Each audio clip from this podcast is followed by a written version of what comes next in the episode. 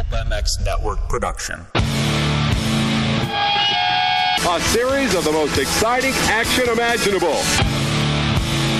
Sacrifice falls for Ryan Filippino. Dutchy gets by for second. Welcome to the Leatt Re-Raceables on PulpMX.com.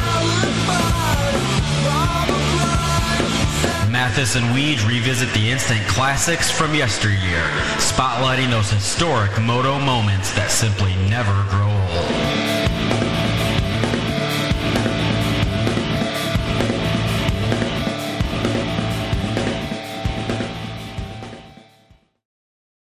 Welcome, everybody, to another edition of the Leatt Re-Raceables. Thanks for listening. Tell a friend, subscribe, rate us on the uh, on your podcast app, and all that kind of stuff. We'd really appreciate it.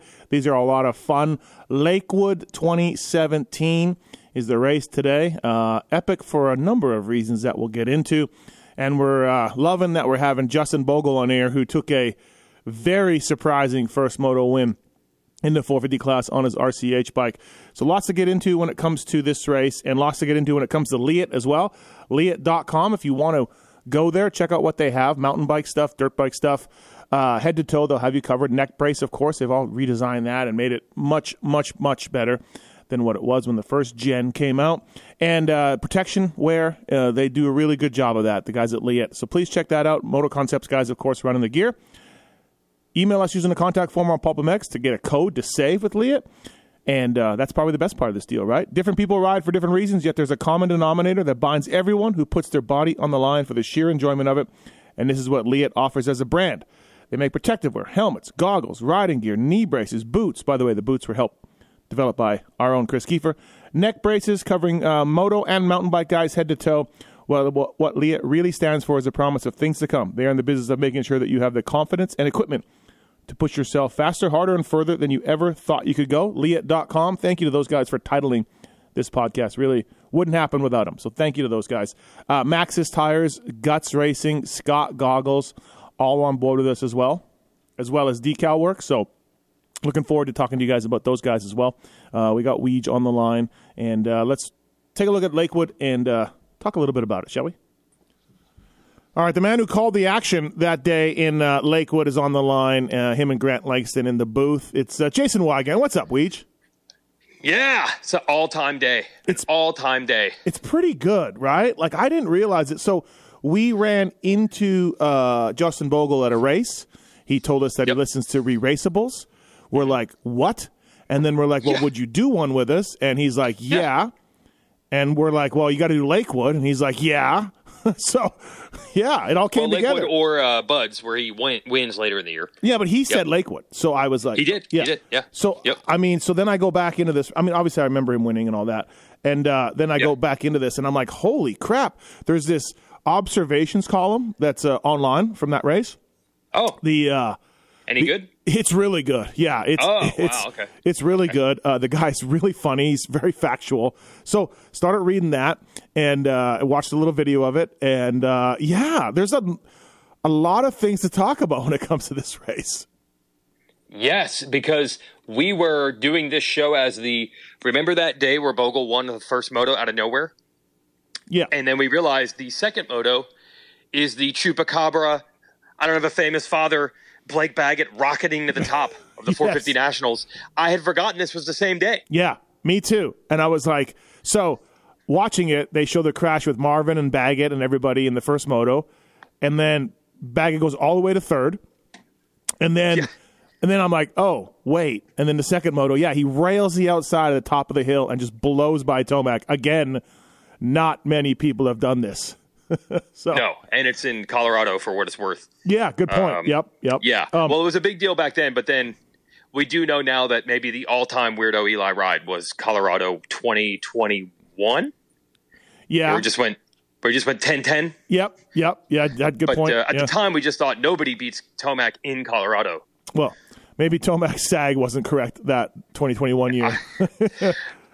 Yes, that's right. Um, well, with this one, um, remember what the word on Tomac was after this? That he did a military workout with his brother. yeah. Did too many pull-ups during the week or something like that. No, no. Or was this the year he pounded in the fence posts? That was Unadilla, I Okay. think, maybe the same year. Okay. Yeah. There was one where his arms were, yes. were shot because he was doing pen, fence posting Yes, during the week. yes, week. yes, working on the ranch. Um, So, all right, let me give you. I don't know if you've done any research on this, uh, but let me give you a pop quiz here. Uh, Oh. who's the points leader coming into into Lakewood 2017? Uh, wait, is it Marv?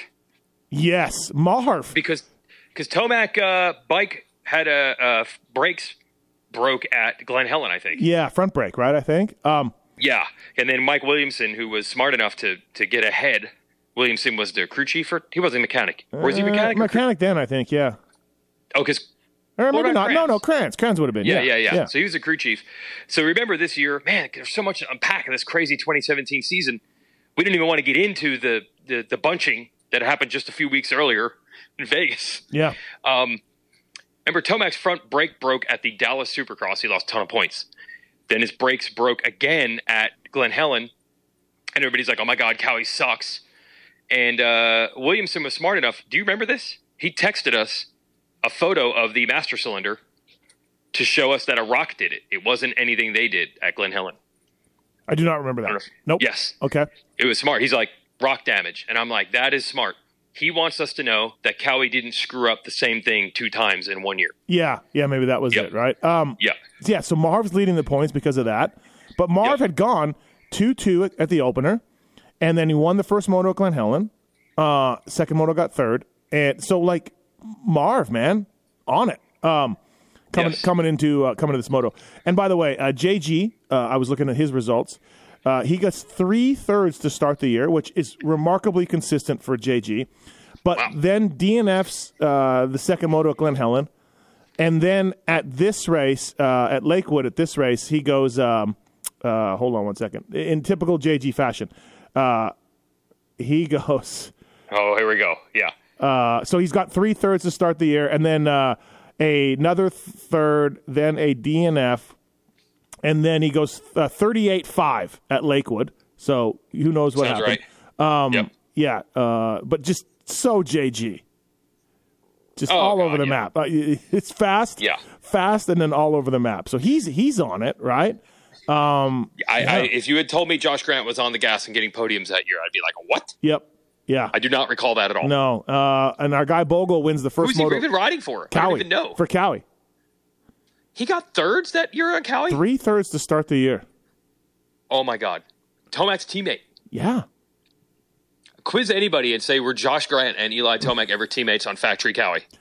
Well, that one I think maybe get, but did he ever do anything on a factory Kawi? I think you Maybe, might. but I'm not. I'm, both. I do remember seeing, you know, his bike at 33 Kawi. Now that you mention it, but I don't. I don't recall these podiums. Good job, JG. Uh, yeah, absolutely right, and that's why Josh Grant kept getting rides. Everybody, that's that's, that's just why. Yeah, yeah. Uh, but yeah, really neat season. Bogle takes off with this first moto win just out of nowhere. His first 450 moto win. He had come in. Um, hold on, I got the notes here. He had come in. Uh, we'll we'll talk to him later. By the way, uh, 8, 10, Yeah, he- 12, 5. First four motos of the year. Yep. It was coming.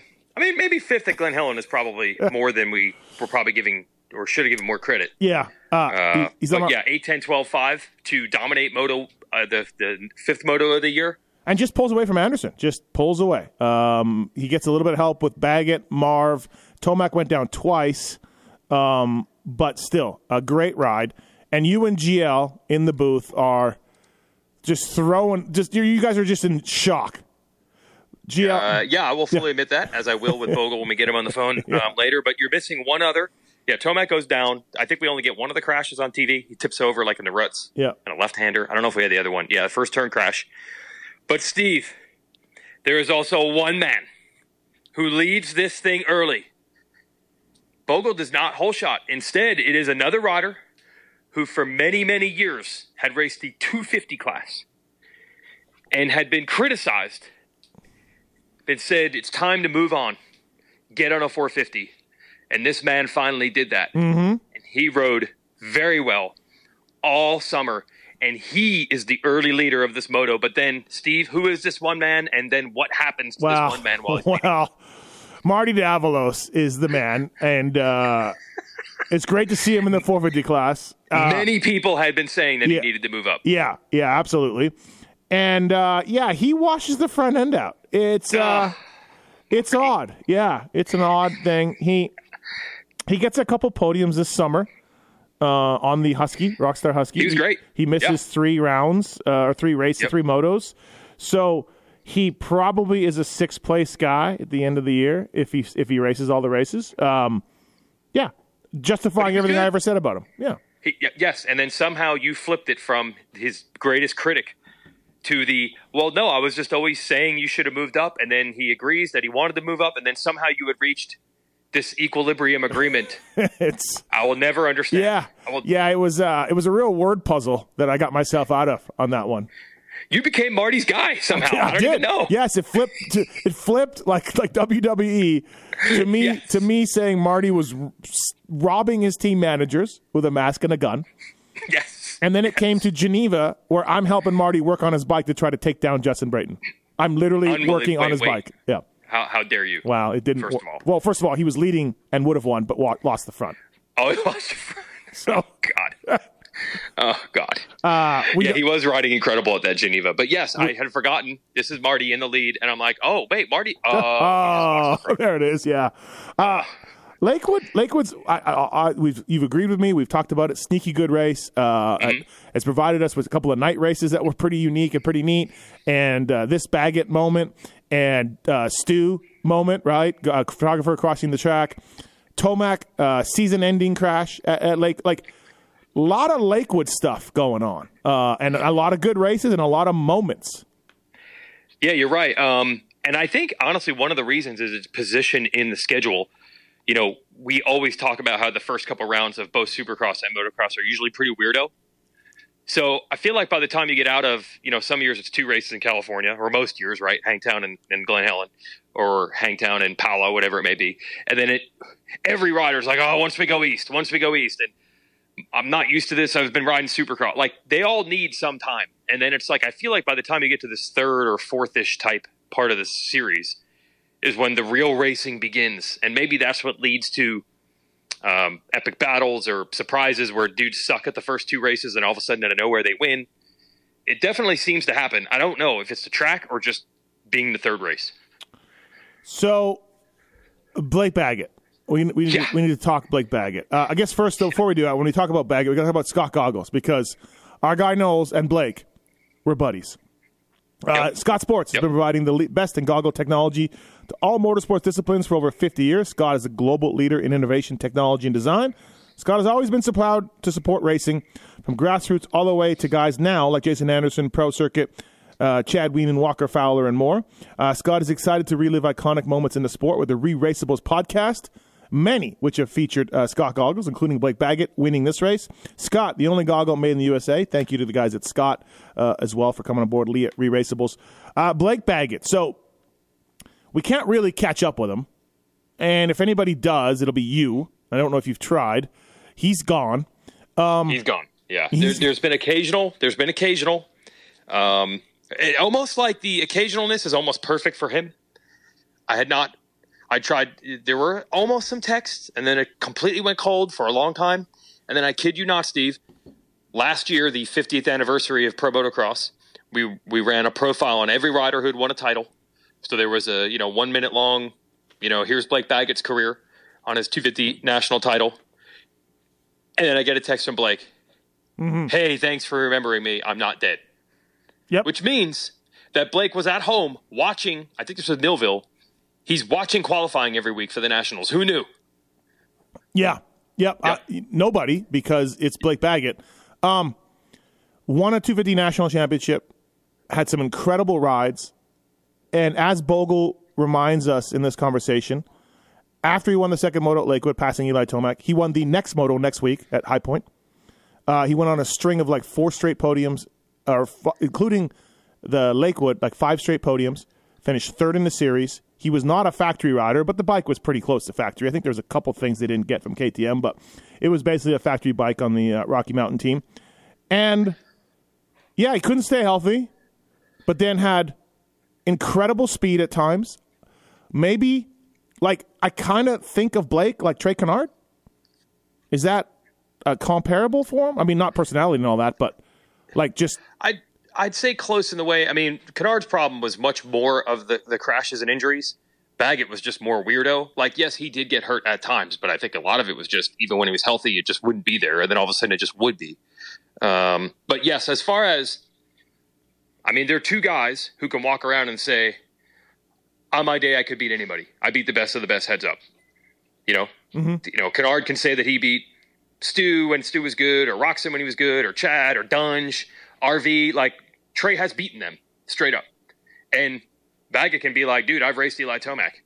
He's beaten me more than I've beaten him, but hell yeah, I've beaten him straight up." Yeah. There's not a lot of guys that can say what those two can say. And correct me if I'm wrong, you would know this. They raced amateurs together, right? Uh, A little bit? No, I felt like A there was- little bit. okay. I don't think of them in the same class. I think Okay. Blake is younger. Yeah, yeah, yeah, yeah. Because if you think about it, Blake is more of the um, Blake is more of the Tomac Anderson age, and Trey is the Dungey age. No, oh no, I meant Baggett racing Tomac as an amateur. No, Oh, yeah, oh, Baggett yeah. and oh, Tomac yeah, yeah. amateur. and That- Anderson as well. yes, that is that Um, is epic yes. amateur stuff, right? the same dudes who are killing it now, battling each other. Um, you know, even uh, Mookie is the same age. Um, it's just missing Baggett because he literally went missing. Um, and let's not forget, let's not forget, um, he did get injured. He got uh, hurt. He hurt his thumb at Redbud. I mean, he was the red point holder or red plate holder. It looked like, wait a minute, this is not just weirdo Baggett two or three races. Like, he might win the title. Like, he might beat Tomac for this title. And then he got knocked down at um, Redbud and hurt his thumb. We must not forget that, for whatever reason, he was just Anderson's punching bag. Anderson knocked him down at Redbud, and that's how he got Yep, hurt. that's right. Yeah, at the bottom. Why? Yep. I'll never know. He, um, Anderson's got so much crap going down right now at Barsha. I forgot that at one point he was the bag had become just a pinata for Anderson. For El Yeah. uh, El Hombre had a pinata. And High There's Point, El Chupacabra pinata for El Hombre. Baggett wins the next week at High Point, and Marv finishes like 16th, and Tomac finishes like 12th. So don't Yeah, remember. Marv hurt his knee, I think, before High Point, so he struggled there. yeah. I What a, I mean, 2017, and remember, this again is the same year with Bunching and Supercross and Osborne knocking down Savatgy. Like, good lord, what a season! Yeah, yeah, absolutely, right. Yeah. Um, yeah. So then Blake wins this race. Talks about how he had Cold Stone on Friday night. Talks about how no one talks about him because he doesn't have a famous father. he did that on Pulp, by the way. He did. Yes, that was actually Pulp. I should really do my research. I thought, this- I thought yeah, this was it in the press not the conference. press I- conference. I It thought was this was Pulp. the press conference. uh, there was a lot of shade in the press conference, There was. Okay. but then he went 48 hours later on your show and then turned it up another couple notches. So I wasn't at this press conference, but I remember coming back and you or Wes Williams, somebody was like, dude, Baggett just let it out in that press conference. You know what I mean? Like you should have been there. And I was like, oh shit. And then, Yeah. you know, so that's why I thought it was all in that. Yeah. That's probably why you got him on Pulp. Yeah, maybe. Yeah. I'm Uh, gonna get this. But what's funny, he went off so a couple times there in a week span, and uh, anyone I asked, expecting like, oh, what kind of reaction is going to get, all these dudes that had raced Baggett growing up, it it didn't make their heart rate go up one beat. The consistent response was, ah, yeah, it's just Blake, dude. He's just always been weird. Yeah. Like even I saw Tomac that year in. Um, I feel like I was talking to Tomac on the line, maybe at Muddy Creek. Uh, I think I didn't see him at High Point, and then maybe Muddy Creek was the next race. And I was like, "Hey, what's your reaction here with Baggett like throwing you all the shade on Pulp in the press conference? Like, are you pissed or like, mm-hmm. how are you treating this?" And he's like, "Yeah, I don't know. It was a random attack, and that was it." and then I asked other people, and they're like, "Yeah, Eli's like, I've been racing the guy since I was eight. It's just the way he is."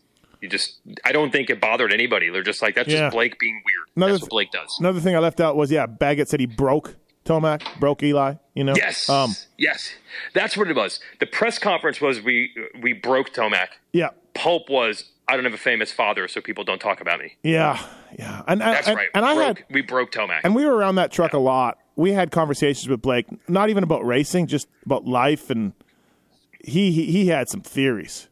He was a different dude, that's for sure. he was, but he was great. Like yeah, he yeah. was hilarious. Nope, he was, He- the- he He was fun. Yeah. He was. Uh, he would call me Totally. CNN. He would call you Fox. Uh, we would Yep. laugh about it, not in a mean way. Um, we he, No. yeah, very personable, very funny guy, but a different dude. That's for sure. Yeah. We yes, that's right. We would we spent hours talking to the guy, but never about racing. And if you dared, he would give you like I ate Cold Stone. Like the Yeah. answers to the racing would be so bizarre you could never tell. Was he Yeah. is this was he trying to throw you off the scent, or was what he said true?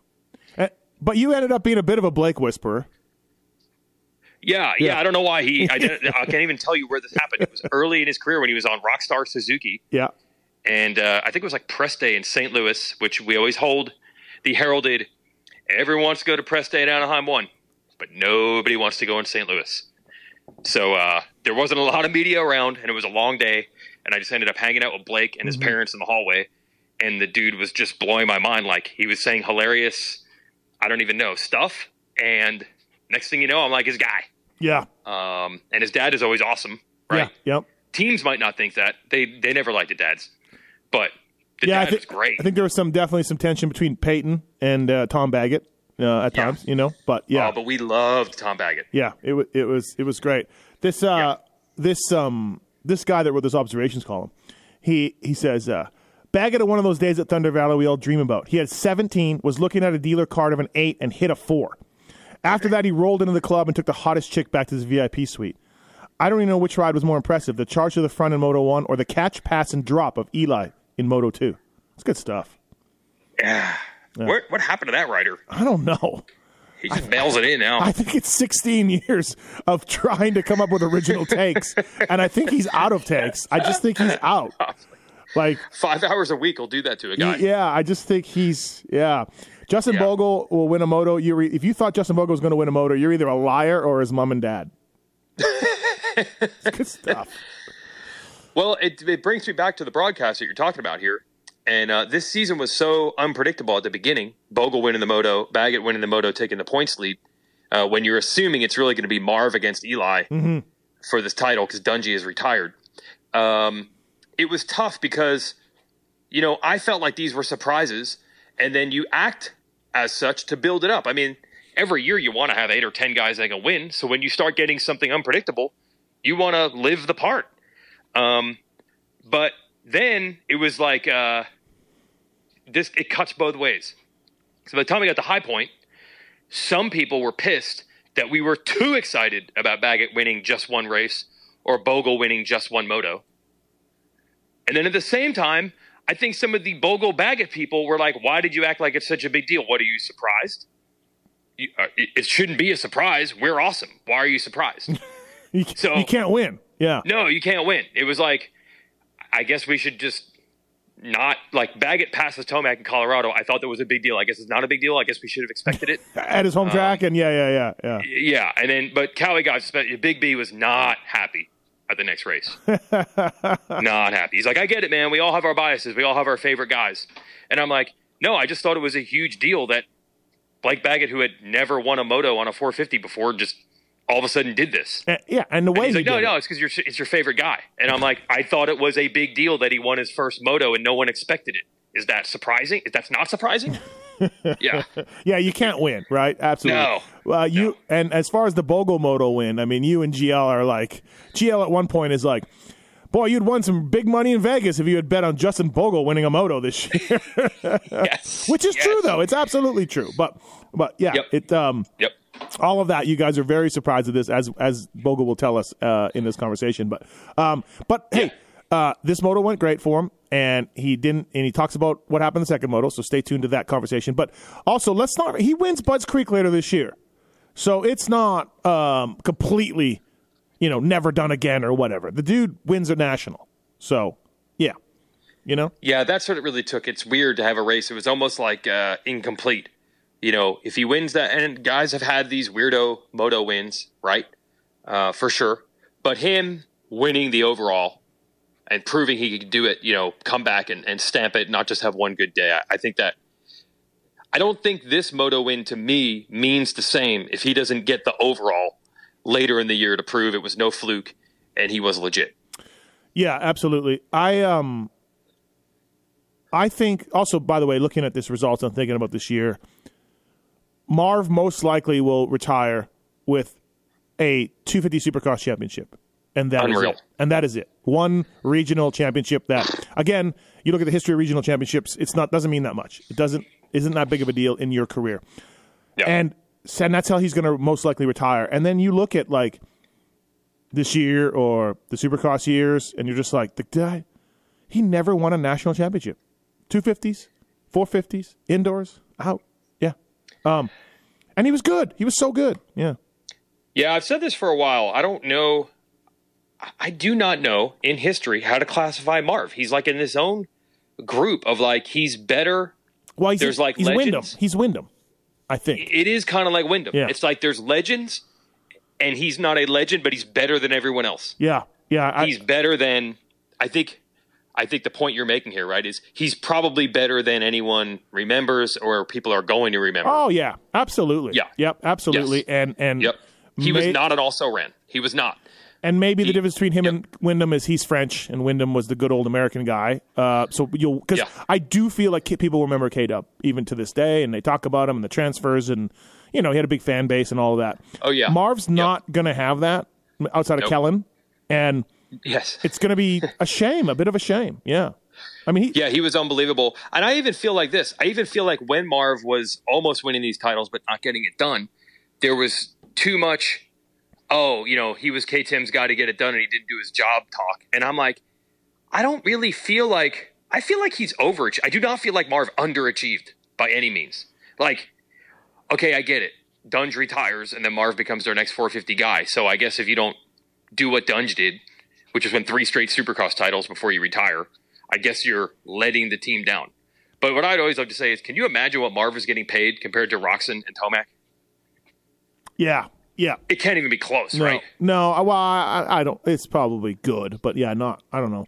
But in, in He's the, not getting Roczen money. no, no, no. But in the end, Marv made multi multi millions of dollars in his career. I'm not saying Yeah. he's poor, Yeah. but I'm saying like it was on a silver platter. Like when Villopoto and Dunge are gone, Tomac and Roczen will probably win moj- almost all the races and titles for a long span, just like Villopoto and Dunge did, or just like Chad and Stu did before that. And Marv got in there and on multiple occasions could beat them, could lead points, could almost take titles away. I don't feel like that was supposed to be in the cards. I feel like Marv, working with Aldon, KTM, his own work ethic, I feel like he overachieved. He went toe to toe with guys like Roczen and Tomac many times, didn't win titles, but battled them tooth and nail. And I think he overachieved, but I think people look at like, well, it was KTM hard to win a title. He Yeah. didn't do his job. Yeah, That's a big ask. That's a big ask. yeah. We're we're celebrating Baggett in this for this ride, but Marv's got many of these. I mean, he caught and passed Tomac at Southwick. I remember uh, Southwick in the sand where it's endurance and gnarly and everything else, and Mar- Yeah. Marv just worked Eli, and that's just one of many races where Marv was on top. You know, Yeah. or and and then both Supercross and Motocross equally, which a lot of the guys in that Marv type category, except Windham, maybe that's what makes Windham exceptional. Also, they were kind of specialists. Like Baggett did win a Supercross, but he was considered more of an outdoor guy. Marv was equally good at both, Yes. which to me is Yep. you at an even higher level. yep. Which Windham was equally good at both. So, yeah, Yeah, so that's Yep. what I mean. Like Yep. only Windham's in that category. yeah. It didn't should- need to be right track, right type of thing, right time. Like Listen, uh, I'm. gi- anytime, any place, Marv could get it done. I think I'm giving Racer X Online an idea. Let's break down Marvin Windham's careers, results, and. Oh. points, and right, Yeah, maybe seconds and thirds, and how close did they get? right, And, right. You know, we, we Yeah. everybody knows the thing Yep. about Windham getting second six times or something. Uh, Yeah. to, in championships, you know. So, um, yeah, lots to talk about when it comes to those two. But on this day, uh, Hey, Justin, Marv's out for a while. We uh, should probably just get him on one of these shows too. yeah, he'd probably do it. Yeah, yeah. Um, Uh, also, by the way, thanks to the folks at Maxxis Tires. Uh, MXSTs developed by Jeremy McGrath. A Ray uses these uh, tires as well. Our guy A Ray will be out for a while due to a, another sketchy, devastating crash in Supercross. But when he comes back, he'll be on Maxxis Tires, uh, mountain bike tires as well. Uh, great, great light truck tires, trailer tires, all of that stuff. Uh, Maxxis.com for more information on that. Thank you to those guys. Scott, Decal Works, Guts Racing, and of course the folks at Leatt. Email us using the contact form on PulpMX to get a discount from Leatt. Uh, Decal MX, PulpMX23 is the code to save at decalmx.com. Decal Works has been in the industry forever. Uh, voted number one consistently for uh, um, product and for service and for quality. Red Bull KTM uses them as well for their graphics. Husqvarna Off Road, uh, DecalMX.com, PulpMX23 is a code to save with those guys. Uh, super quick turnaround. Whatever you design, they'll do it from the mild to the wild. Uh, decal works. Check them out uh, and use the code. Thank you to those guys. Um, all right, you want to talk? Want to talk to Bogle or anything else on on? I want to talk two fifties when we come back, but uh, anything else first? Uh, I just want to thank uh, Decal Works. That's where all my graphics come from as well. So personal endorsement. It's pretty cool. And uh, yeah, let's talk to Bogle. All right, now we've been talking about Lakewood 2017 and uh, all the things that happened that day. And now we got to talk to the gentleman who was maybe the uh, the surprise of the day, the star of the day, uh, one of uh, a ride that uh, just left us all shaking our heads. It's Justin Bogle. What's up, Bogle? How are you, man? How are we doing, guys? Yeah, um, like I said earlier over text, my face was sore that day from all the backhanded compliments I was getting about how surprising it was that I was fast and going good. So, good times, good Yeah, times. yeah. It um, look, man, you would come into this race riding for RCH like we talked about, 8, 10, 12, 5 in the first four motos. Um, yeah. Yeah. No, I mean, there was nothing. There's nothing that pointed towards me going and winning a moto by 12 seconds straight up. But hey, you just never know. That was kind of the story of my career. You just you never know. I mean, I could show up one weekend and be really good, or I could, you know, be really bad. It was kind of one or the other. I swear to you on the conference call Wednesday at noon leading into this race, GL, GL and I were like, everybody's sleeping on Bogle. We can Mhm. see it. It's just, it's not Mhm. there in the numbers, but the, the riding is there. And if you guys aren't thinking that he's going to beat Tomac in Colorado this weekend, you guys don't know what you're talking about. We, we, we said it quite a bit leading in. And that that's what we call foresight, my friends. That is that is good. That's why He they pay it. you guys the big money. You gotta Yes. you gotta see things. It's like Stu this weekend predicting everything that was gonna happen in the race, you know what I mean? Yeah. yeah, yeah, there we go. Right, it's like a yeah, uh, it's a sixth sense that that these guys have. These top announcers have. I will say, I must have heard you guys I must have heard the broadcast because I went out and sucked the second moto, so maybe I was like, Oh, I'm not supposed to be up here? Oh. Can we? Sorry about that. Yeah. Mute that thing. Can Mute well that look, you, you won another national in your career, Budds Creek. Of course, you won the overall. So, like, this wasn't, you know, this wasn't something that just you had one moto win the, the rest of your life or whatever. So, um, you got the overall, so you're good. And the same year, too. Yeah, The same year. exactly. You backed it up. Um, Yeah. let's start with this, Bogle. The fire in the pits. What was that? I forget. There was so much excitement going on. It was awesome. It was like perfect for me because my ADD is just always pinging off the chart. So when that happened, it's like, oh, it's like crisis mode. We're getting focused and everything's sorted. You're kind of in a hurry. You don't have time to get really stressed out or worried about it. And I, I have always loved Lakewood. It is my favorite track by far. Like the dirt, the ruts. If you watch, I'm watching the race right now. If you watch that race, I'm just standing up like third gear, cruising everywhere, and it was it was fast to ride that track that way. I think I had my best 250 race in my career there as well. So I really liked that track, and so I was feeling good going into that one, anyways. But yeah, we had a little mishap. None of the management was at that race either. Kyle Bentley, who was one of my favorite team managers, he was always so like driven and focused. I loved it. Mhm. Um, he wasn't at that one, and he was so pissed at all of us. He said, "You guys are idiots. You look dumb." But we pulled it together, and I, I mean, I totally redeemed us for half the day at least. What was the What fire? was the fire, though? Yeah. How did that start? Or what? What? When did Um, this I think, yeah, it was shortly before. I mean, we were.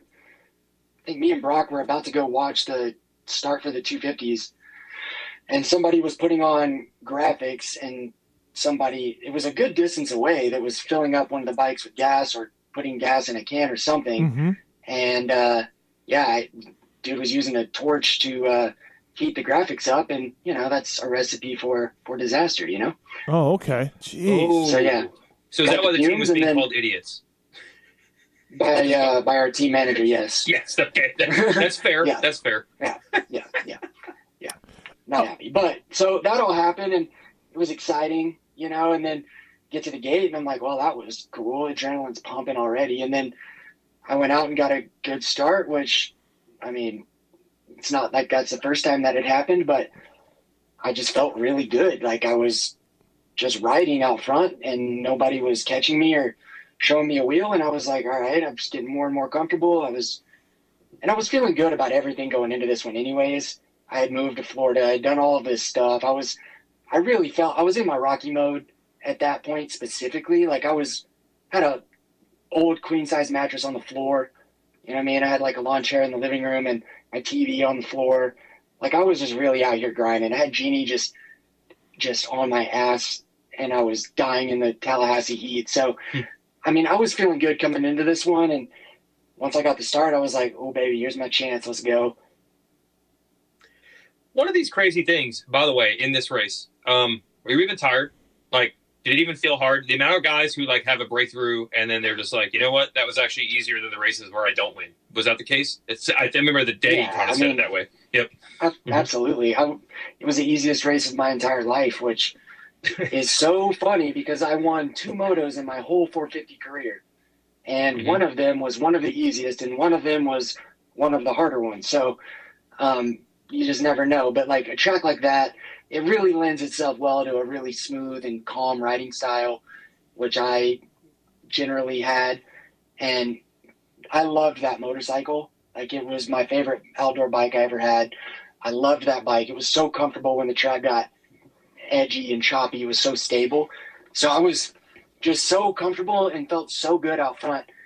I my lines were really good. I had picked up on a lot of like weird little lines here and there, and I just felt awesome. And then yeah, I, I wasn't tired at all. And then uh, unfortunately for me, after the race, I was so excited. Um, my parents hadn't been to a race in a while. They were both there. My um, Jimmy was there, Button, and everyone, and we were all just like way too amped up. and I, I had that like thing where like the balloon just popped when I got back to the rig, and I was like, "Oh shit, I have another one of these to do." And I wasn't tired. I was just like, I just had like emotionally like nothing left because I. It's no secret, my career was just a complete roller coaster, and yes, at least this wasn't my only win I ever had, but. Mhm. I mean, in my eyes, I, especially at that point and before that point, I expected to win a lot of races in my career, and I felt like I was good enough to do it. I just never got my stuff together enough to be consistently up front. So it felt like I had finally like overcome all this stuff and won against like the best guys. Just I straight up rode away from everyone. So I was too I was too amped up, man. Simple as that. I went back to the rig and I was like, oh boy. So that's what happened there. Yeah, you uh, you just pulled away from Anderson. He was on you, and then just I, uh, four seconds, six seconds, seven seconds, right? Like just slowly pulling away. Probably watching your pit board, going, "This is cool." Yeah, I was like, huh, um, why am I not doing this all the time? And I got back and my mechanic, Hutch, who was my mechanic for all the formative years of my career, from my last year in amateurs up until this year in 2017. So we had a really, really good relationship. And he's like, okay, I know that's there. Where the hell's that been?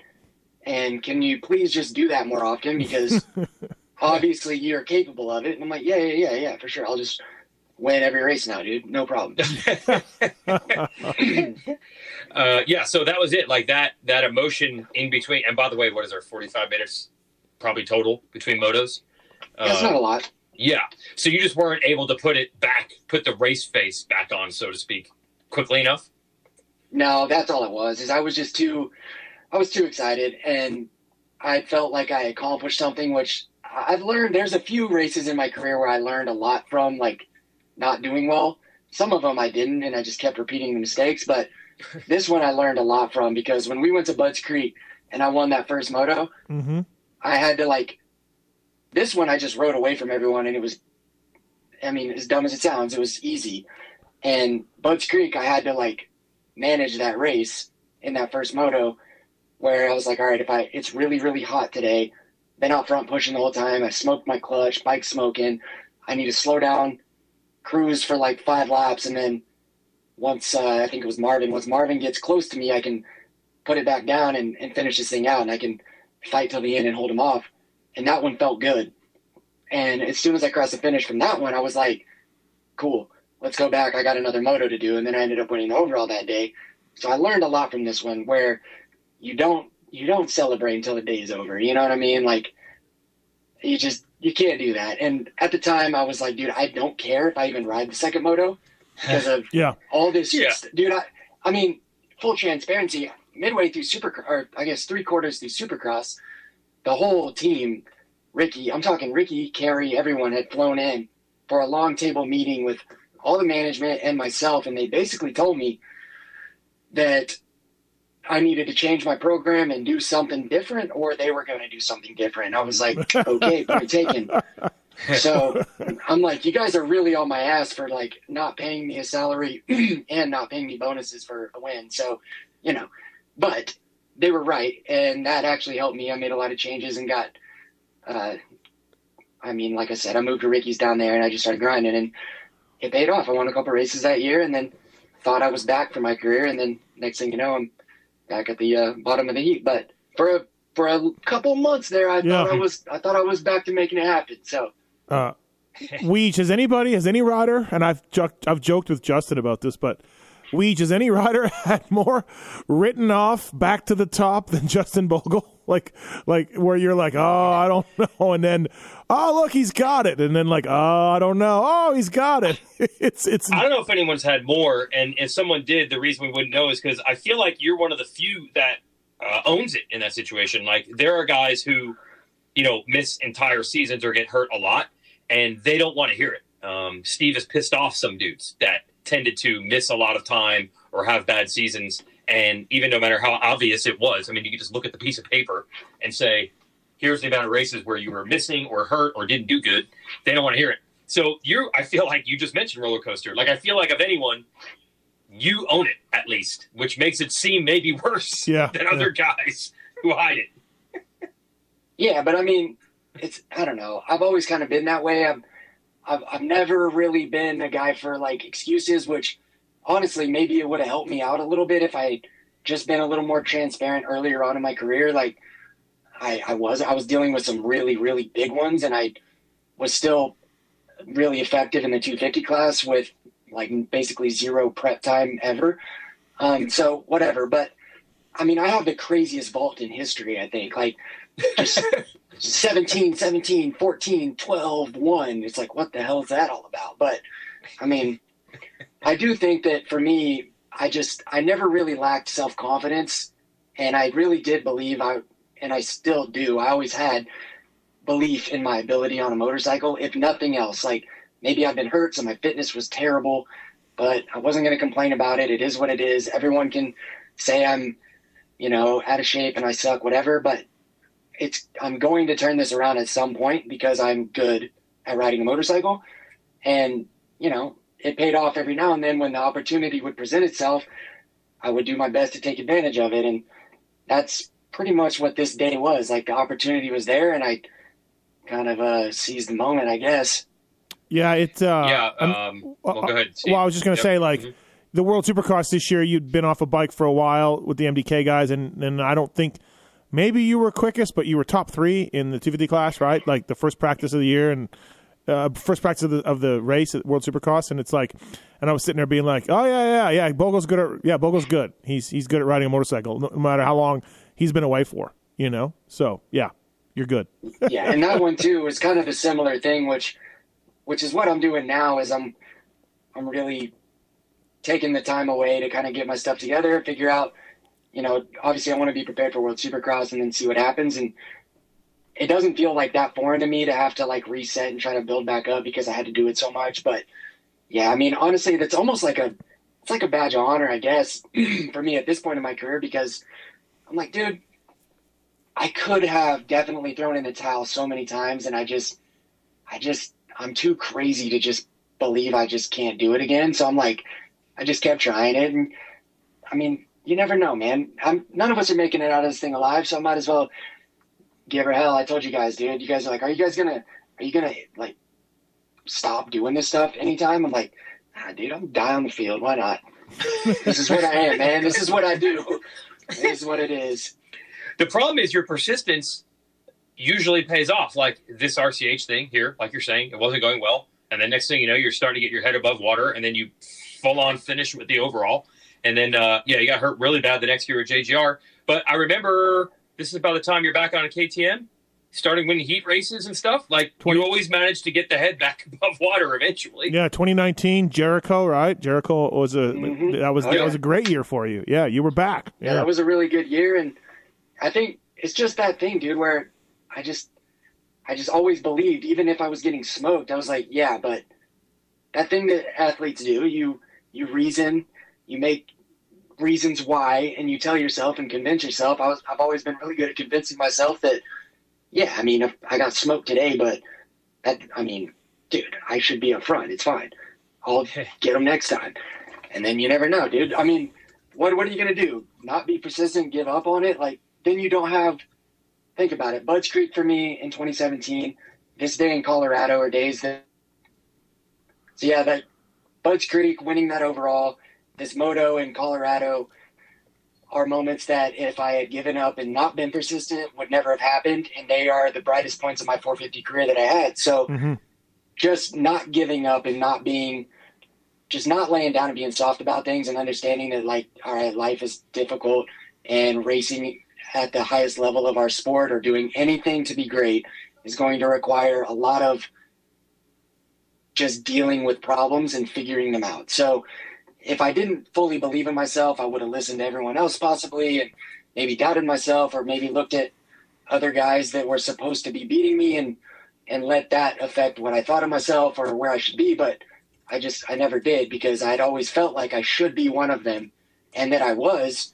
And, you know, whether it doesn't matter what anyone else thinks because when the moment like this moto in Colorado, when the moment presents itself, you take advantage of it and have one of the best motos of my career because I still believed that I should be there, you know? So, You know, it's funny. Um, I w- not. I'm not putting myself on your level at all, but I won one pro moto growing up in Canada, like, in my local state, right province, and the one I won, it came the easiest I've ever ridden.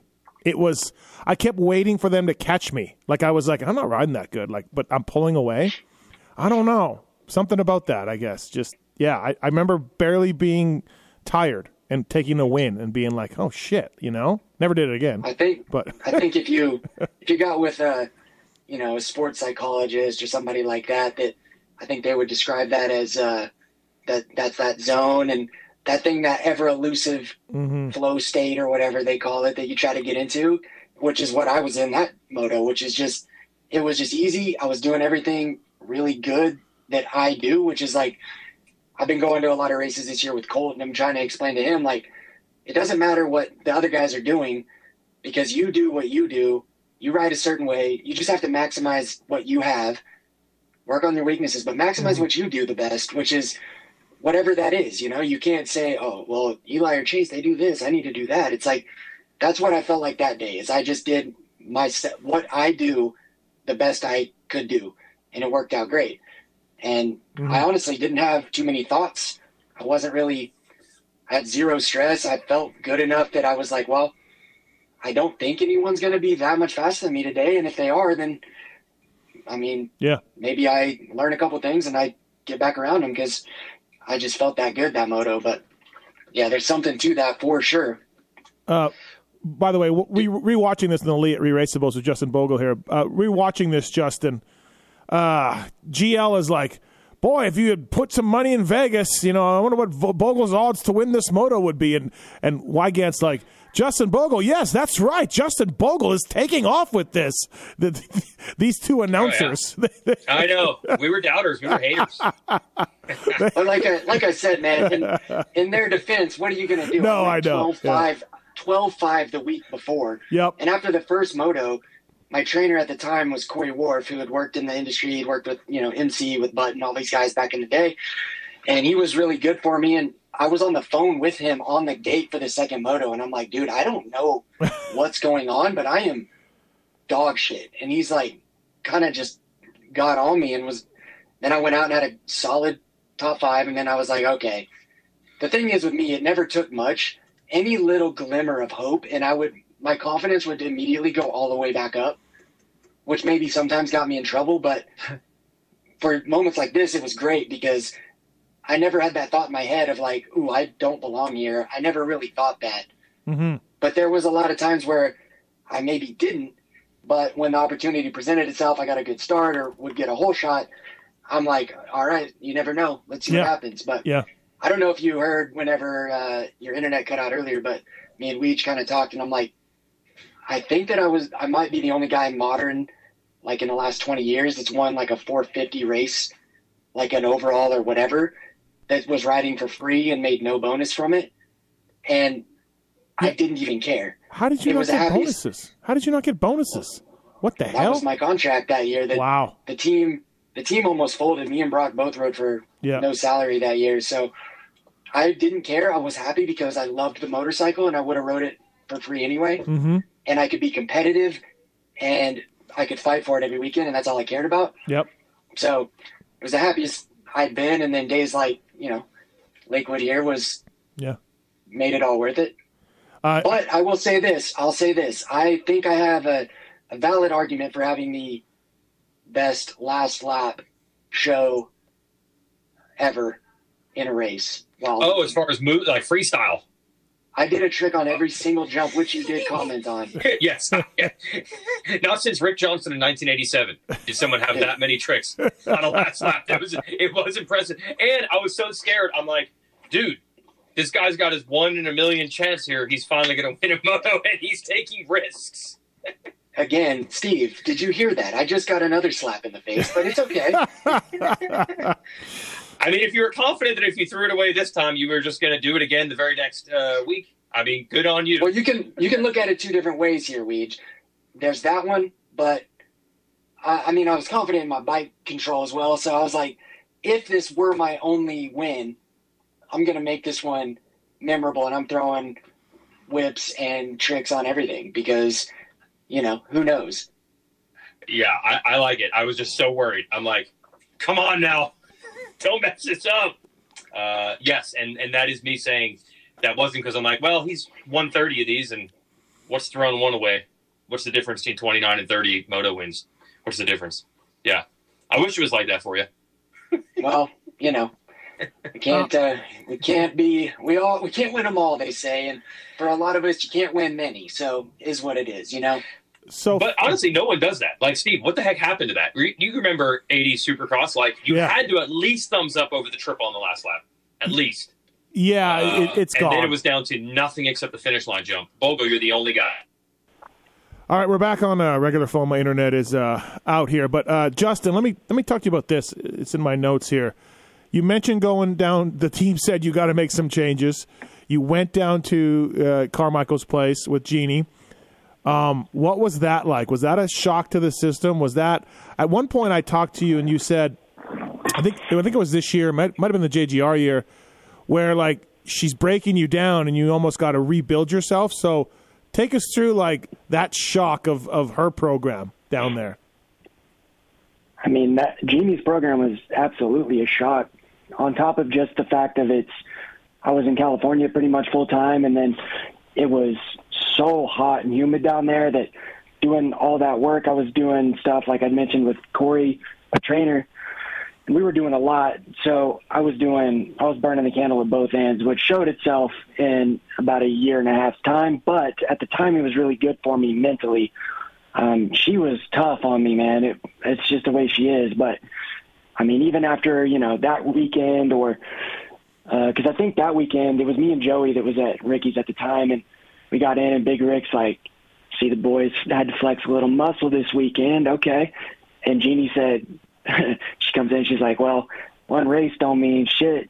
It's time to get back to work. This is like Monday, you know what I mean? She's like, no one cares. You won one race. Let's go. It's back to work. Let's you got to get better. Which at the time I'm like, all right, not even gonna let me enjoy this thing. But which is back to what I said earlier about the difference in winning the first moto at Lakewood or Budds Creek. Yeah, She's right. So it was good, man. She definitely had me broke down pretty far at a certain point, but uh, I think it was it obviously was for the best. Like I had my best summer, so Mhm.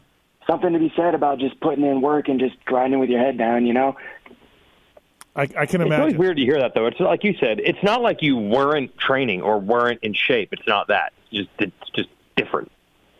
I think for me too, I'm such a like I I'm get excited about certain things, and I think that's why like I could be bad in practice a lot of times, and then when the lights come on and the crowd's there and it's time to do things at night, I could always kind of find a little more is because I just get more excited when there's you know a reason. I think, and it was hard for me to be that focused every single day in practice, and uh, yeah, I was I was busting my ass before for sure, but I think it was just it was a big change, and I've always kind of needed change to uh, keep the ball rolling. So Mm-hmm. it was good for me in that sense, where I made a big change. I was happy down there. I was uh, riding and training with Joey, who I've been friends with since we were young, and uh, it was it was fun. It was all different. I was, you know, kind of felt like I was starting back at scratch. So that was a big part of it for me. And then just, you know, I guess sometimes you need to get yelled at. yeah, yeah, she does that. She does do that. You know, Weege, I think I don't. Weege, you and I were talking about JGR's legacy a little while ago and how they could never quite get on top of things. Well, I don't think we brought up Bogle's name in our conversation, but there's something else that didn't work for Coy and the guys because because you got hurt, Justin, and you hit your head and like we were talking about how JGR just was on the wrong side of so many things. Barcia, Suzuki's, injuries, Savatgy, thing, like all of it. And maybe Weege will add Bogle to the list too because, yeah, you're coming off this year. JGR picks you up and then, yeah, concussion again, you know? So, Well, you could add me to that list for sure because that season really, really it was not good. derailed everything that I had been. Dude, I was working so hard, like unbelievably hard, like harder than maybe anyone ever for like a two year period. And I just could not get going. I wasn't comfortable on that new bike. Um, I didn't race hardly ever. I had, I think, at least two surgeries that year. I had three concussions that were really bad. And honestly, I can take full responsibility for the San Diego thing with my arm and, you know, hitting my head again there, getting landed on. Um, but the one I got cross jumped, which, you know, again, I could a whole shot and stayed away from the pack of guys, but got cross jumped and I had a lot of momentum at that point. Like I was really confident. And then, you know, the next one, six weeks later, a bike break in a rhythm section that I was a really bad concussion. And, uh, yeah, that whole year just really set me on a weird path. But yeah, a lot of us have had that similar story there. It's not like they didn't have the infrastructure, the no. capability. It's just shit, man. Sometimes things don't work out and timing's bad. And I don't know. They took a lot of swings and and for solid reasons, for good reasons, for for sound reasons, and they just came up empty. It seems like a lot, but you know they turned Weston around. That was a good job on that. Um, but there's certainly some positives. You know, Stu and Millsaps did really well, but yeah, overall their legacy is like. Let's get this guy. Oh, crashes, injuries. Let's get this. Let's switch to Yamaha. Oh, backwards motorbike. Nobody liked. Hey, let's switch to Suzuki. Oh, it's starting to get updated. You know, like yeah, Yeah, that I think that was a big part of it for them is just they had honestly like one of the worst Yamahas ever.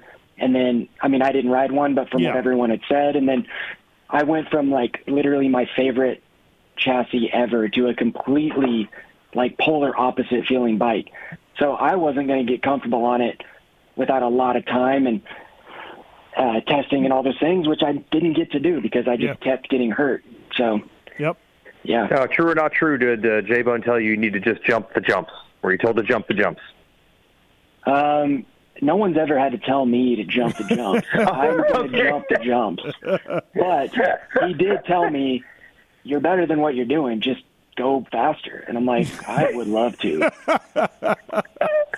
You had him caught in a matrix. He wanted to tell you to jump the jumps, but he was like, "Damn it, I can't. Right. I'll just go with faster. I don't." He is jumping the jumps.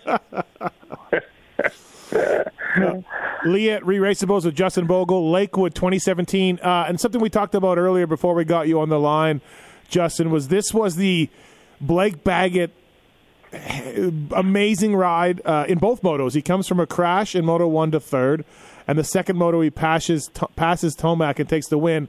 And then he has the press conference where he said he was eating um, uh, Cold Stone Creamery on Friday night and that he doesn't have a famous father.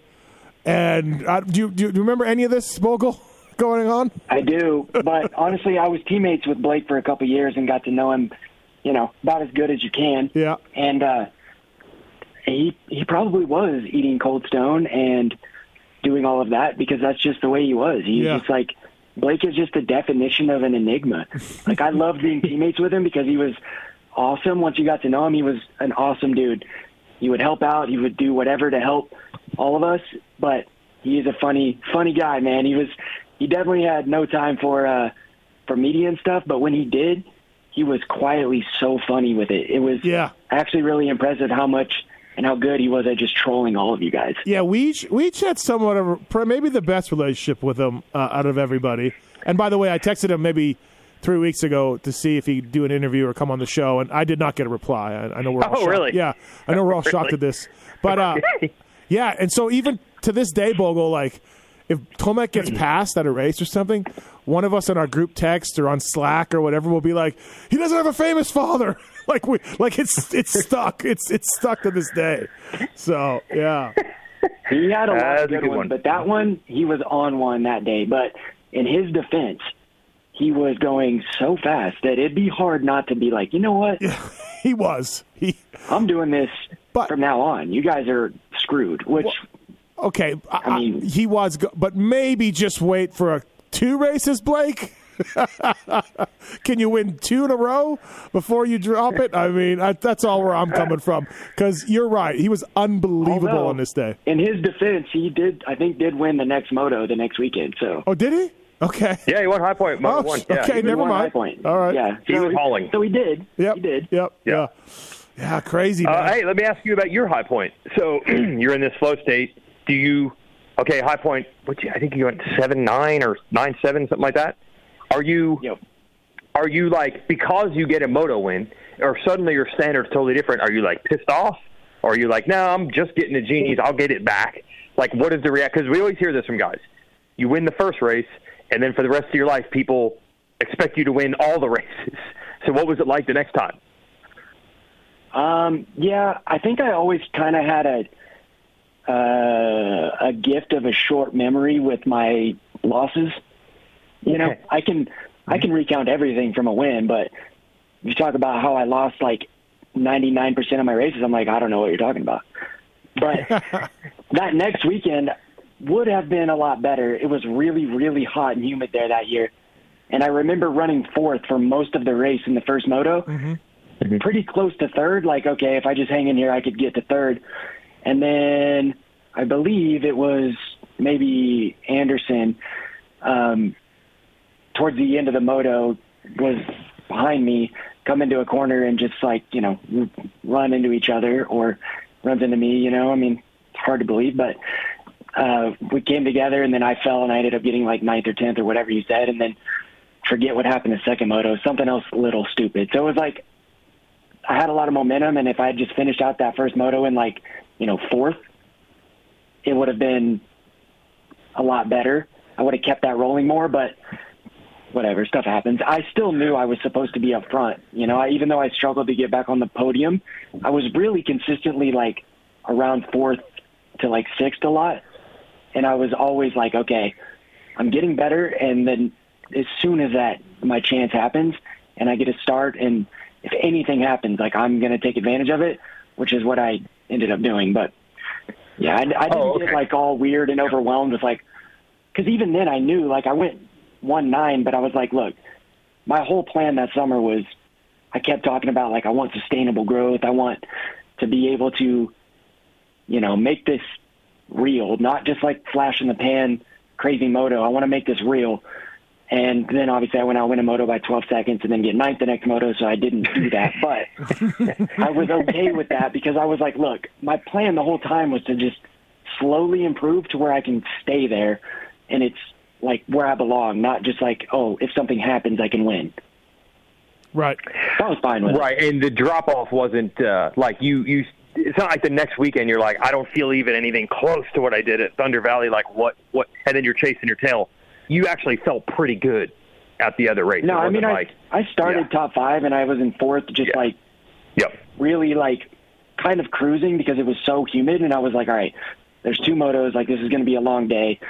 And like I said, I think if I hadn't had the tip over um, towards the end of the race, that I would have been top five that moto, and I still would have been fine because I was trying to save some for the second one just because it was hot. Yep. Did uh, obviously there was the bonus and salary situation that maybe soured you a bit on it, but Carmichael Hart, uh, Kenny Watson, Kyle Bentley. Uh, did you like the RCH thing? Did you enjoy that?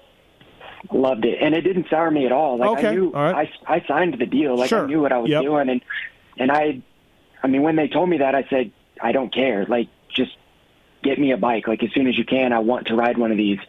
Because Wheeler had let me borrow a stock, like a bone stock one, and I was riding it just at the local track, and I was like, dude, honestly, I love this bike so much, even just bone stock with stock suspension.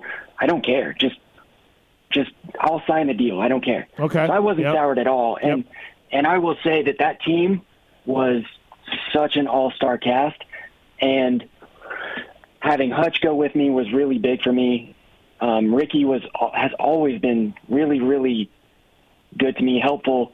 Um, he always just like quietly believed in me, and that was big for me. And then, um, like I say, KB Kyle was awesome, uh, very, very motivated and driven, and I loved that.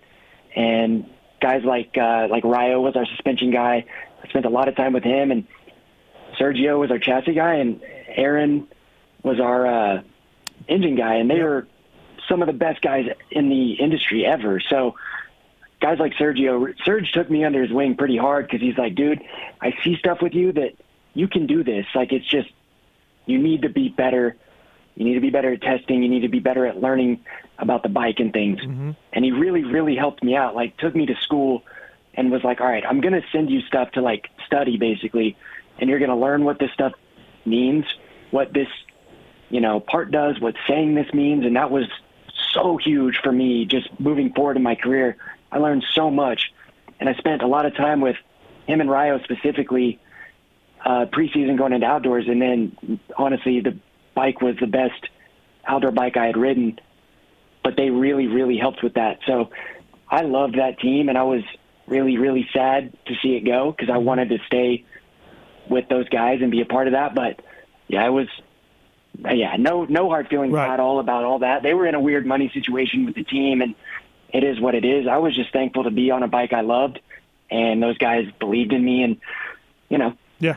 it was fun. Um, that was a really fun year for me. Sergio is one of the smarter guys I've ever come across in the pits for sure, and I've been on, I've been around a while, and I've worked with a lot of people. Sergio's really smart guy, and then some smart people can't translate to us dumb people what things are going on. I always felt Sergio could break things down for me when I asked him about what what, what this link was doing, what this what this chassis is doing, and and really helped me. So I'm I'm a fan of Sergio for sure.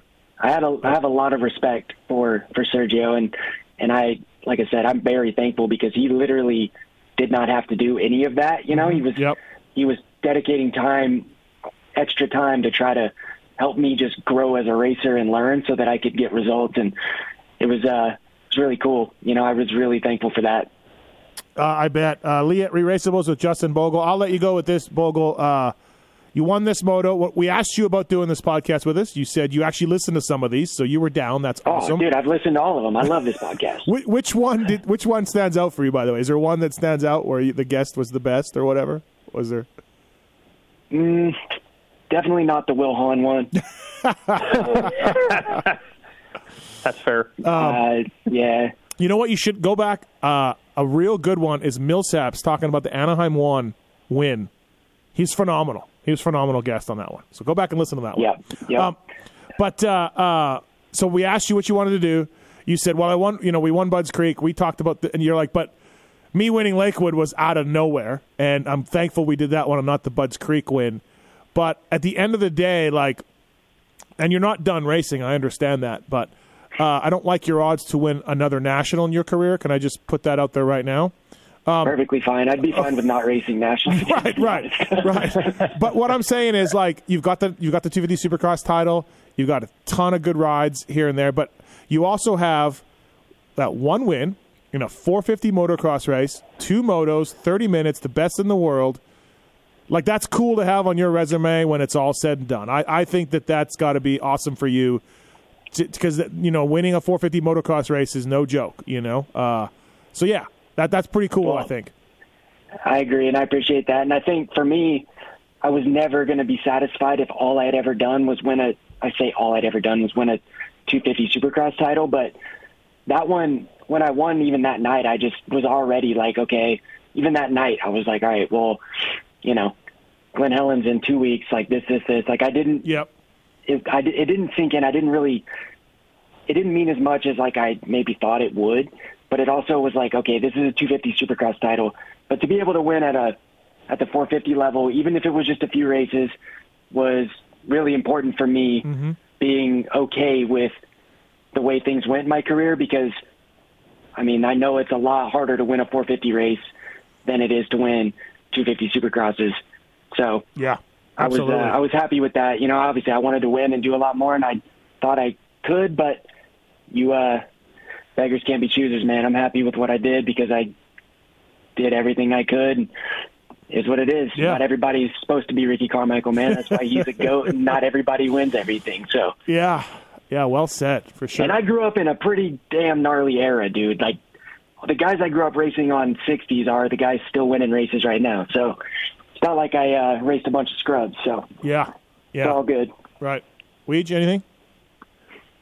Is there going to be? Uh, we have to have volumes of a book written someday on this uh, Suzuki that ended that year. I mean, you're like the fifteenth guy to say how magical that motorcycle is. Yeah. it's kind of funny. I still have one, and I I'm pretty sure I would be pretty good if I went and raced it around Well, today.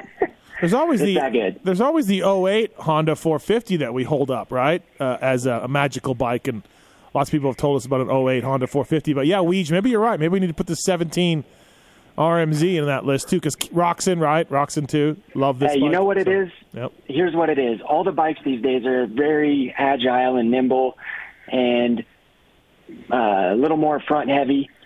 That bike was like the last of the Mohicans, dude. That thing was so stable. I could hit.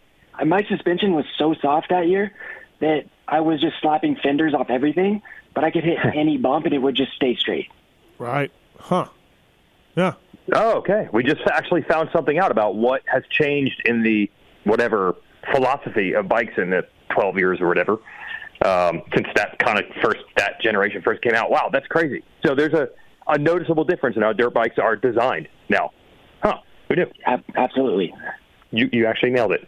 Is that all in pursuit of turns better, turns better, turns better, turns better, turns better? Yes, because what uh-huh. really matters is Supercross, you know, and mm-hmm. I mean, I think any manufacturer or any racer even would pick winning Supercross over winning outdoors. So all the bikes have kind of leaned further towards that. I think that the Suzuki was so good because from the time that they came out with the 450, you had Ricky developing the first one, which he didn't have a choice but to have a bike good enough to win because he had to win. And then you go from him to, you know, I mean, look at the list of guys that race that thing: Dunge, Roczen, Stu, Chad, all those guys. Chad. Like, I mean, I won the next to last race on that generation bike. Like, it was just that good that even, you know, little old me could surprise everybody every once in a while. That's what I'm saying. If you look at the amount of race wins on that, you know, chassis and who rode it, it's pretty much as good as any bike ever. Pretty cool. Yeah. Yeah. Really. Right. Yeah. Think about that. Yeah. That's a good point. Yep. Uh, cool. Awesome. Uh, thanks, Good times, Justin. boys. Yeah. Thank you I for jumping it. in. Thank you. Awesome. Thanks, buddy. See ya. See you around. See you guys. Yep. All right, thanks to Justin Bogle. Uh, always a good interview. And yeah, I mean, just the reinvention of Justin Bogle happened two or three times in his career. And as I said in that interview too, another swing and miss by JGR. Not even their fault. Yeah. Just another swing and miss by JGR. Yeah. Uh, Our, our guy Coy, uh, R.I.P. Just tried and tried and tried. Yes, Bogle got hurt. Um, wait, did he get hurt in the off season? Then I think he came back, I and then he didn't jump, ju- jump and got landed on. Yep. Yeah, I think so. Yeah. Um, and then uh, then came back, then missed a lot of time and came back and was you know horribly out of shape, but still racing. Yeah, Yeah. yeah, and eventually, I'm sure there are people on the side saying like, "Why does this guy keep getting chances?" But the fact that he had come back from the dead two or three times, to me, I always believe I'm like, well, you can never count the guy out. Like I don't care if he's getting 18th right now; he could be six months away from running podium speed because he's done it many times. Yeah. Uh, before. You know what? I think I think people like him too. I think Justin uh, endears himself to um, a lot of teams he's on, a lot of people around him, and and you know that, that's also like if you have a tiebreaker, you're like, well, Bogle's a good dude. He tries really hard. We like him. Let's hire him. Yeah. You know. Um, But yeah, I mean, again, he made another comeback with the with the Rocky Mountain guys and was really good. A couple years later after this, then you know got hurt again, knocked himself out again, and uh, you know you're just like over and over the guy would just come back. But like I said in the in the interview, no matter what, he's got a national win at a 450 on his mantle, and I think that's cool. I always think back to, you know, I guess a little bit of my mechanicking career where like, dude, I won a national with Kelly Smith. Like, obviously, summer cross was good too, and I make jokes about it. But like, a national win as a mechanic is, it's I got one, and uh, that's cool, right? Like, I don't know, I, that's how I think about it. So if you're a racer, you lay back and you're like, what did I do? I got a national win. That's pretty cool. So that's all. I just yeah, I just and uh, as he said, even better. I mean, it was 450 class. Yeah. that's that is legit. Or are you saying my 125 national win? Well, first of all, you're only the mechanic, so I'm not even trying to draw the parallel. Okay. To even insult you later. Yeah. Okay, all right, fantastic. Yeah. Um, yeah. All right, uh, 250s on this day. 250 motocross results. So, I first of all, Faulkner goes 2-3 for fourth overall. That that that that we've seen that before, but that one hurts. yeah. That that's a that's a tough tough look. 2-3 for fourth. Uh Savatgy, who's always good at Lakewood, won this one 4-1. Um, Troll Train 1-4. I, that's what I was waiting for. I'm like on Oh. top of all this, famous father and Eli and Yep. Blake and Yep. Bogle, Yep. troll train. Unbelievable, right? Um, take take take the stand and and give the uh, the witnesses assembled. wow, this is Run down the resume here. This so no one in the sport probably has as many crappy results to start their career and then won races uh, like Troll Train. That's number one. That's where we start first of all. Like no one looked at Alex Martin on eleven ten and Alan Brown's team, the fill-in Geico ride they kind of gave him from Millville. No one looked at Troll and was like, "Oh yeah, that's that's the guy. He's coming up."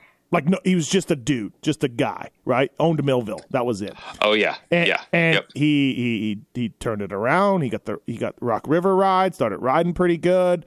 Uh, won a moto there in the mud.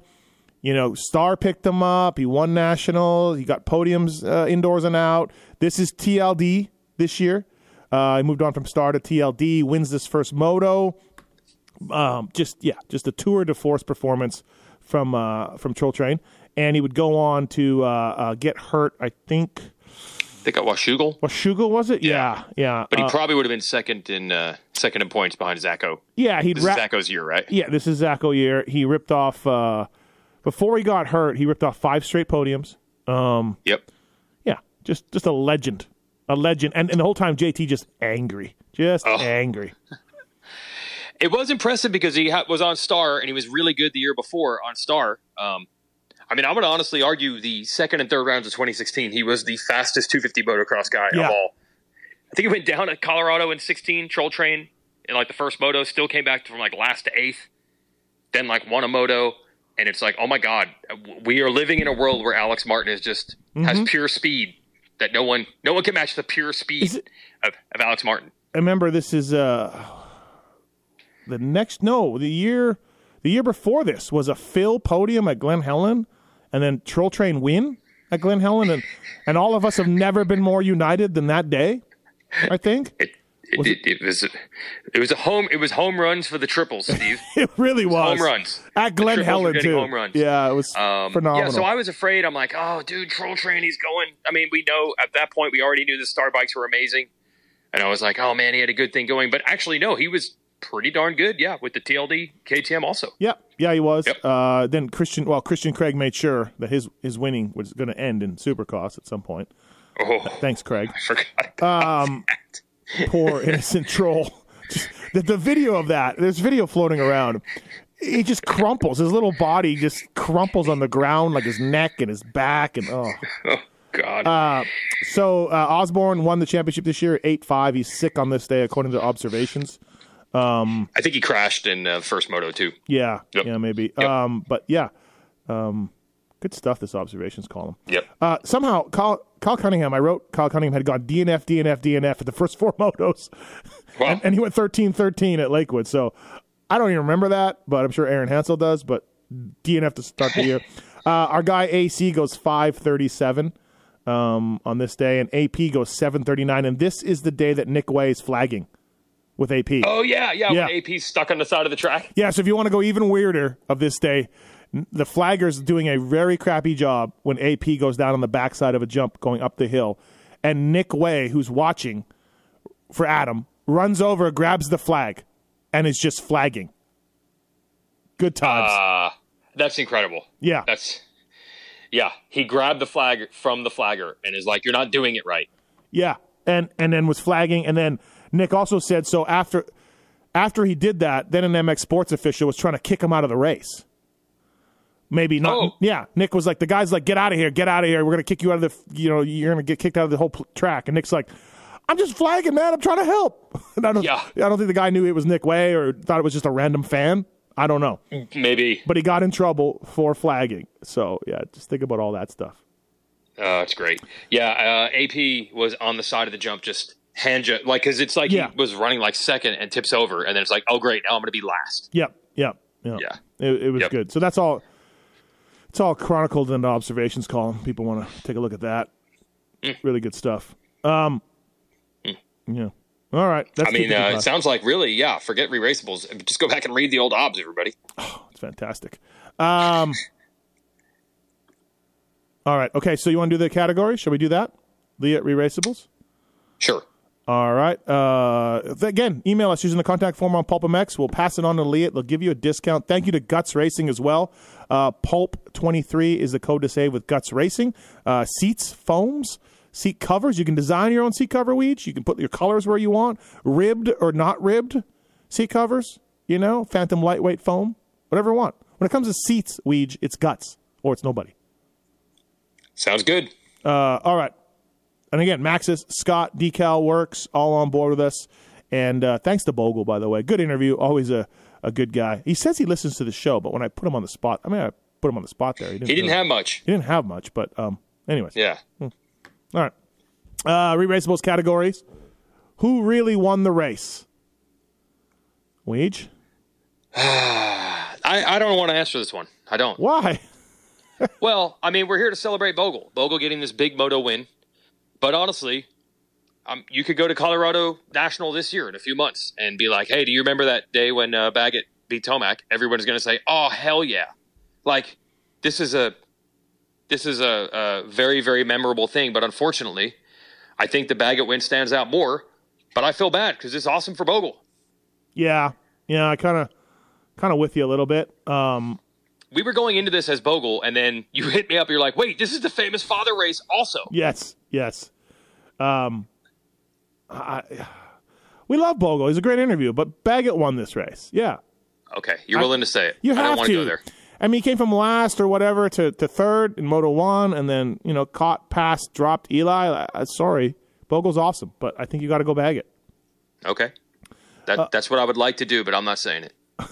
Okay, all right. Poor Bogle. Poor Uh, Bogle. Who really or who really won the race, Baggett? Who's that guy award? Well, I this is pretty new, so both of us are going to know a lot of guys. But I went down, and I have to say that for me, 26th place in uh, 450 class, Mitchell Gifford. He's a Colorado local, right ahead of Connor Olson, our guy. Uh, Mitchell Gifford might be the guy that um, I don't know who is. Uh, Col- Austin Koba, by the way, working at WPS, a few spots behind him.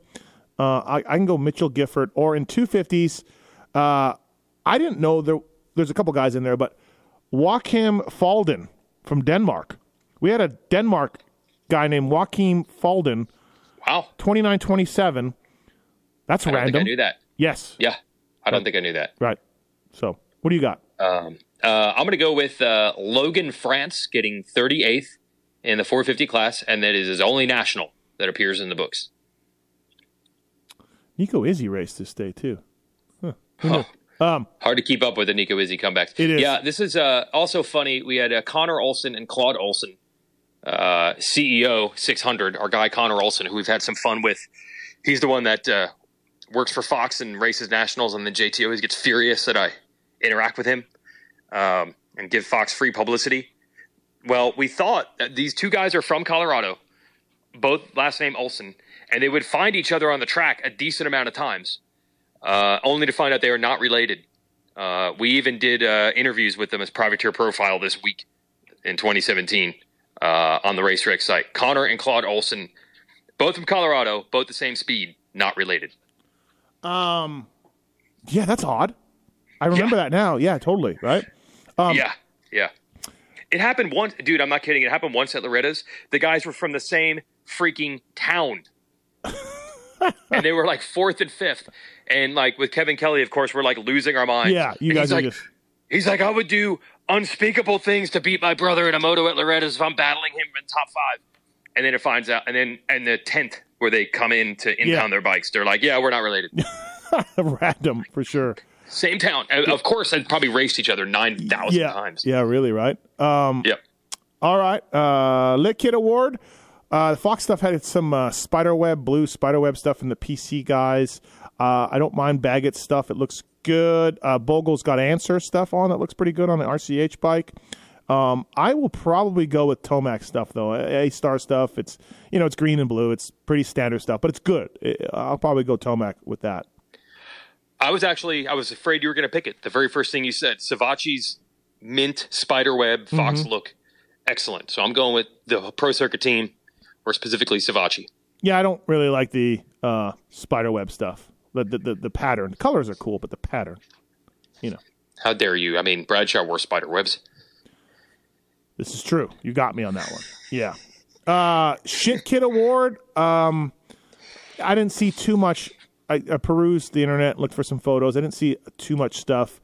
Um, I'll probably go with the Thor stuff that Coop was wearing. Um, pretty basic stuff. Like the high, the high vis was there. People love the high vis uh, around this era, so a lot of high vis. Mm, I'll just go Thor. It was just eh. Um, yeah, I'm not. I don't know. Um, I was thinking maybe uh, J Mart. This is the Alias days for um, Geico. Okay. I actually thought Yep. I thought the Alias gear looked good. Um, most of the time, I don't know. It was almost too much. It's like red on red on red on red on red, almost too much. Uh, Alias was actually pretty good. I think underrated how they looked. But since they're not around as a gear company anymore, I can make them shit kit, and I'll probably get less heat for it. There you go. Okay, that works. Yeah. I will say we didn't pick Baggett for Lit Kit, but yes, for Fly Racing, I feel like this is one of their Yeah. Their stuff was looking about as good at this point as they ever had. It was looking good. This, Yeah, this they had, summer. They had a Yeah. few rough years there. Fly did, but Yeah. uh, around this but time, they were cooking. Yep. At this point, Uh, where's JT Award, Leatt Re-Raceables? While he's there, he's not racing. I think this is the year after he quit. When did he quit? 15, 16? the year after. No, I think uh, thirteen. 13? Oh Yeah, my god. yeah, okay. several years after. Jesus. So he's- I'm getting so old. He's uh, probably Yeah. there with us. Oh, he's there. He's, he's hanging out. Um, Yep. Is this uh? Oh uh, yeah. Okay, it's 2017. I'm trying to put picture the bottom line show. I know I didn't do it this year, but when did I do? When did I end the bottom line show? I feel like Well, the, I mean, the, the one day Yeah. format came in in 09, so I hate Oh. to tell you how old you are. Oh my god. Okay, never mind. We'll move on. Did on. you try to bring it back? One? Didn't you try to bring it back? No, I don't think so. So, so 2008 might have been the last time.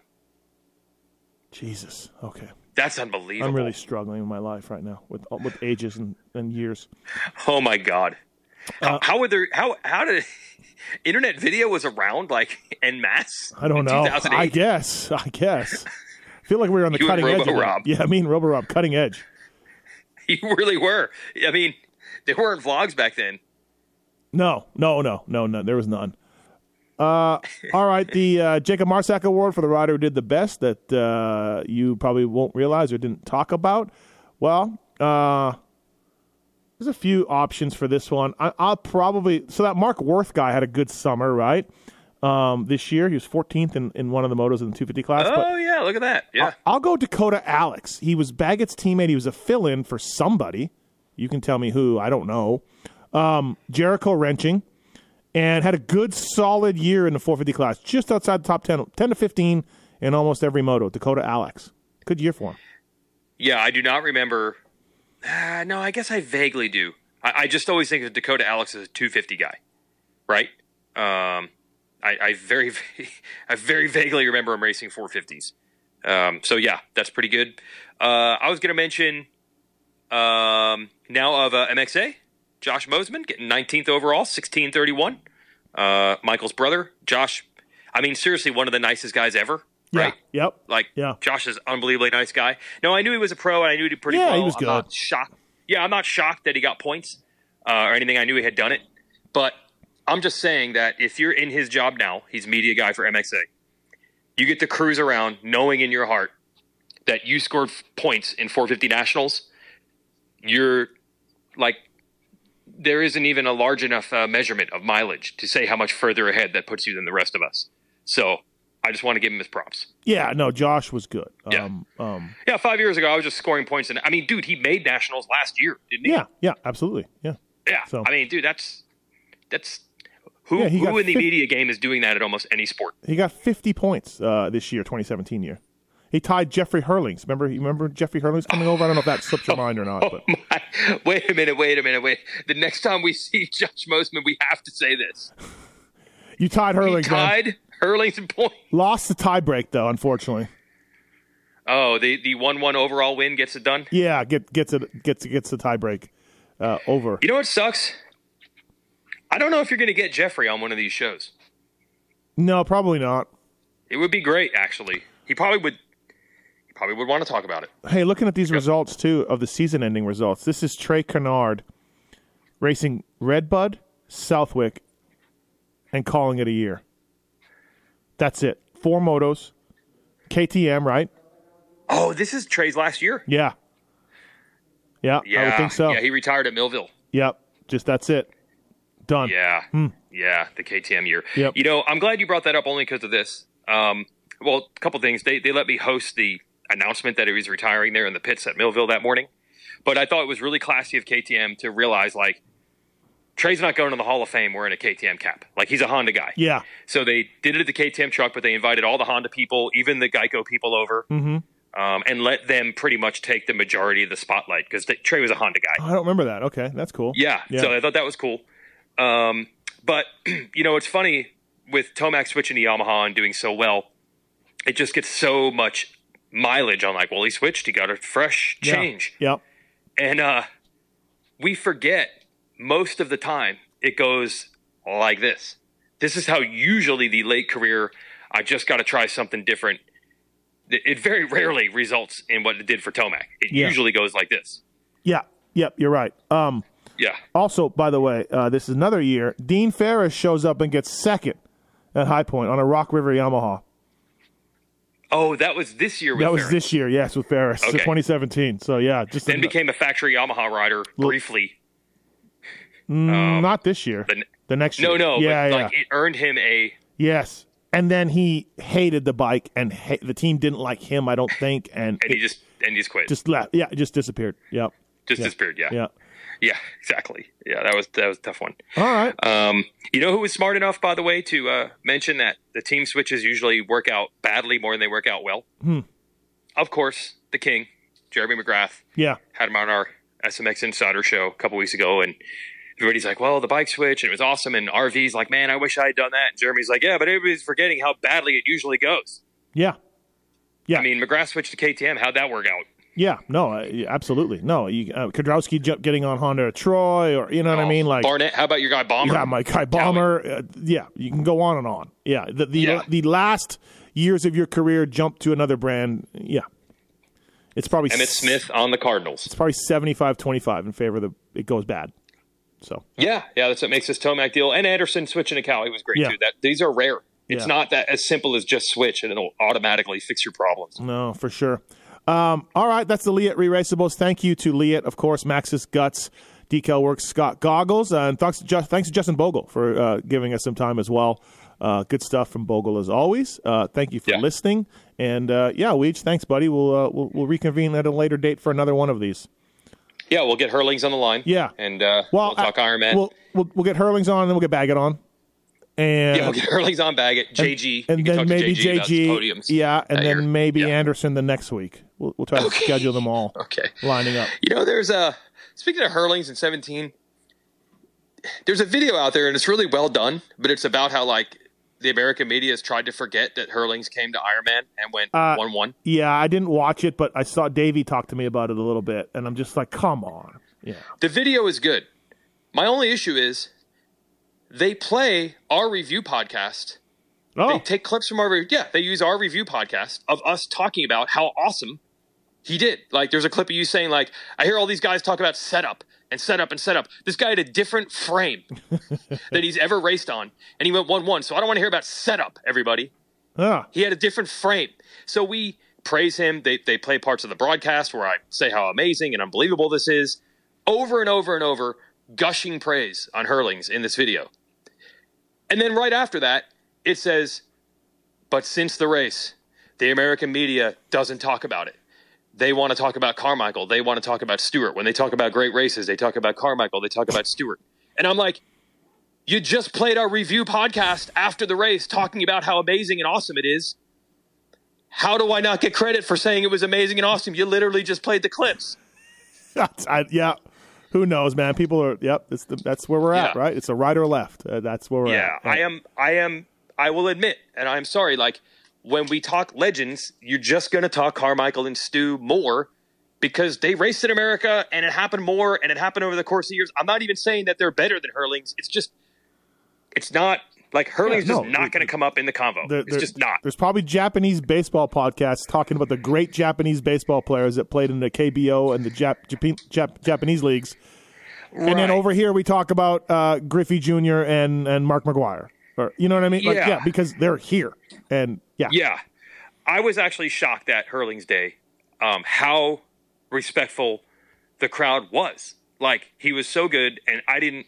The the podium I thought was actually good to him, and then we had the end of the year banquet beer bash down there, and the whole, everybody I talked to was just like, "Oh my god, oh my god, that guy's unbelievable. He's ridiculous." Like. I thought Yeah. everybody was cool and respectful, and I'm like, "What? Yeah, I don't remember. Yep, I remember everybody being like, "Oh, wow, that's awesome, cool." Rowdy. He's a bad dude." Yeah, he's a bad yeah, dude. I don't. Yeah, I didn't hear any excuses. I didn't hear any crying. Um, yeah, we literally on our review show. That's what you said. He had a different frame, everybody, yeah, and he still beat you all. yeah. Ridiculous. Yeah, Uh, all right, we'll try to work on getting Herlings on. Yeah, yeah. yeah. There you go. Let's do that. Uh, Thanks for listening, everybody. Appreciate it. Thanks, Weege. See ya.